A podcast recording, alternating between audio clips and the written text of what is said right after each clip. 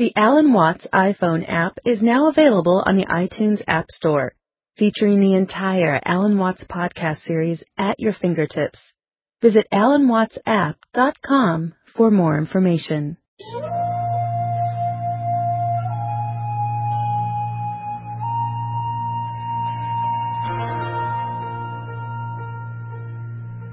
As we study man or any other living organism and try and describe him accurately and scientifically, we find that our normal sensation of ourselves as isolated egos inside a bag of skin is a hallucination. It really is. It's absolutely nothing. Because when you describe human behavior, or the behavior of a mouse or a rat or a chicken or anything you want to describe, you find that as you try to describe its behavior accurately, you must also describe the behavior of its environment. Supposing I walk and you want to describe the action of walking. You can't talk about my walking without also describing the floor. Because if you don't describe the floor and the space in which I am moving, all you will be describing is somebody swinging his legs in empty space. So as to describe my walking, you must describe the space in which you find me. You know, you couldn't see me unless you could also see my background, what stands behind me. See, if I myself, if the boundaries of my skin were coterminous with your whole field of vision, you wouldn't see me at all. You would see my bright red vest instead. That's why I put it on this evening, to demonstrate this point. And that would be the thing that filled your field of vision, that, that was the thing standing there. You wouldn't see me because in order to see me, you have to see not only what is inside the boundary of my skin, but you have to see what is outside it too. Now that's terribly important. Really, the fundamental, ultimate mystery, the only thing you need to know to understand the deepest metaphysical secrets, is this. That for every outside, there is an inside, and for every inside, there is an outside. And although they are different, they go together. There is, in other words, a secret conspiracy between all insides and all outsides, and the conspiracy is this to look as different as possible, and yet underneath to be identical, because you don't find one without the other. Like Tweedledum and Tweedledee agreed to have a battle. Note that, agreed. So there is a secret. What is esoteric, what is profound, and what is deep is what we will call the implicit. What is obvious and on the open is what we will call the explicit. And I and my environment, you and your environment, are explicitly as different as different could be. But implicitly, you go together.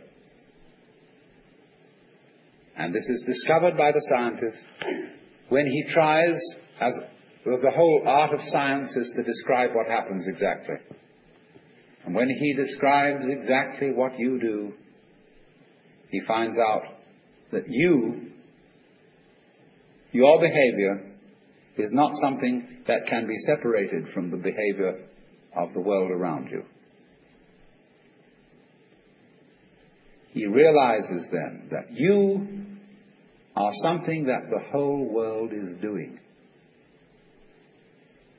Just as when the sea has waves on it, all right, the sea, the ocean is waving.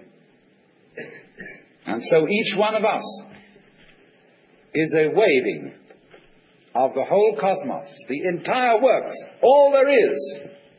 And with each one of us, it's waving and saying, Yoo-hoo! Here I am. Only it does it differently each time. Because variety is the spice of life. But you see, the funny thing is, we haven't been brought up to feel that way. Instead of feeling that we, each one of us, are something that the whole realm of being is doing, we feel that we are something that has come into the whole realm of being as a stranger. When we were born, we don't really know where we came from because we don't remember. And we think when we die, that's just going to be that. Some people console themselves with the idea that they're going to heaven, or that they're going to be reincarnated, or they're going to Summerland, or something, you know. People don't really believe that. For most people, it's plausible. The real thing that haunts them is that when they die, they're going to sleep and never going to wake up. They're going to be locked up in the safe deposit box of darkness forever. But that all depends, you see, upon a false notion of what is oneself.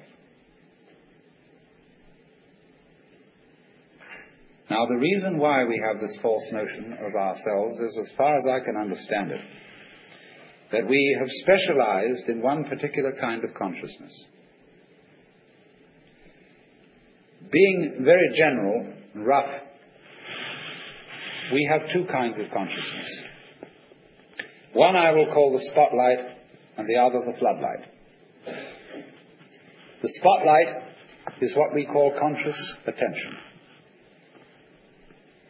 And that is trained into us from childhood as the most valuable form of consciousness. When the teacher in class says, pay attention, everybody stares and looks fast at the teacher like that. That's spotlight consciousness. Fixing your mind on one thing at a time. Concentrate. And even though you may not be able to have a very long attention span, nevertheless you concentrate. You use your spotlight one thing after another, one thing after another, flip, flip, flip, flip, flip, flip, flip, flip, like that. But we also have another kind of consciousness, which I'll call the floodlight. For example, you can drive your car for several miles with a friend sitting next to you, and your spotlight consciousness will be completely absorbed in talking to your friend. Nevertheless, your floodlight consciousness will manage the driving of the car, will notice all the stoplights, the other idiots on the road, and so on, and you'll get there safely without even thinking about it. But our culture has taught us to specialize in spotlight consciousness and to identify ourselves with that form of consciousness alone I am my spotlight consciousness. My conscious attention, that is my ego, that is me. And very largely we ignore the floodlight. Now, the floodlight consciousness is working all the time. Every nerve end that we have is its instrument. You know, you can go out to luncheon or something and you sit next to Mrs. So and so, and you go home and your wife says to you, Was Mrs. So and so there? Yes, I sat next to her. Well, what was she wearing? I haven't the faintest idea. You saw, but you didn't notice.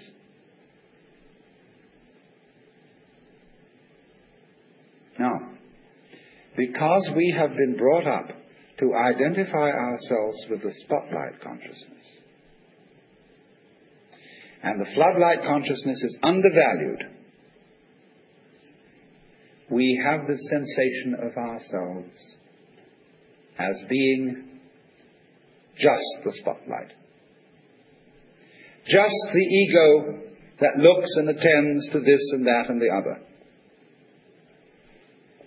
And so we ignore and are unaware of the vast, vast extent of our being. People who by various methods become fully aware of their floodlight consciousness have what is called a mystical experience or a cosmic consciousness or what the Buddhists call bodhi, awakening. The Hindus call moksha, liberation. because they discover that the real, deep, deep self, that which you really are, fundamentally and forever,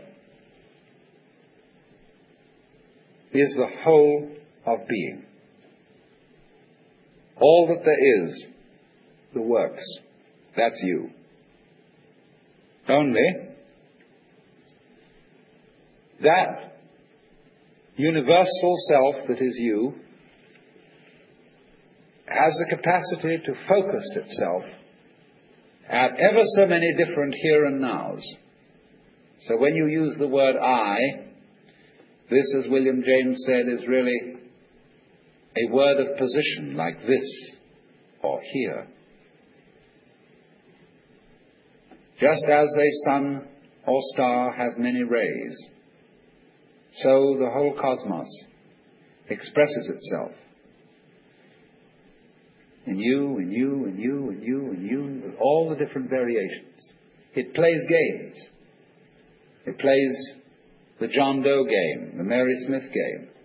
It plays the beetle game, the butterfly game, the bird game, the pigeon game, the fish game, the star game.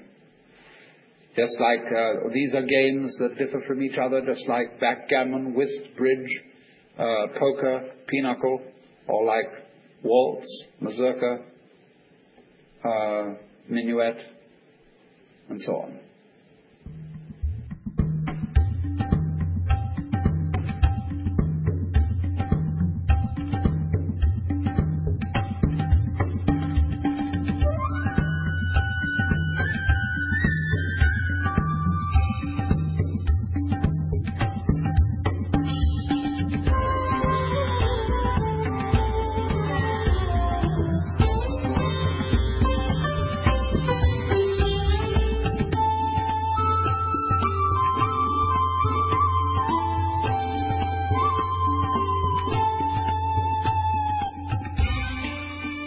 Listening to Alan Watts from the Spoken Word Library of the Electronic University. For copies of this and other Alan Watts programs, please go to alanwatts.com on the World Wide Web or call us toll free at 1 800 WO Watts. That's A L A N W A T T S dot com or 1 800 WO W A T T S. The Watts website features free audio downloads, program lists, and information on Watts' life and works. Once again, that's alanwatts.com or 1 800 WO Watts.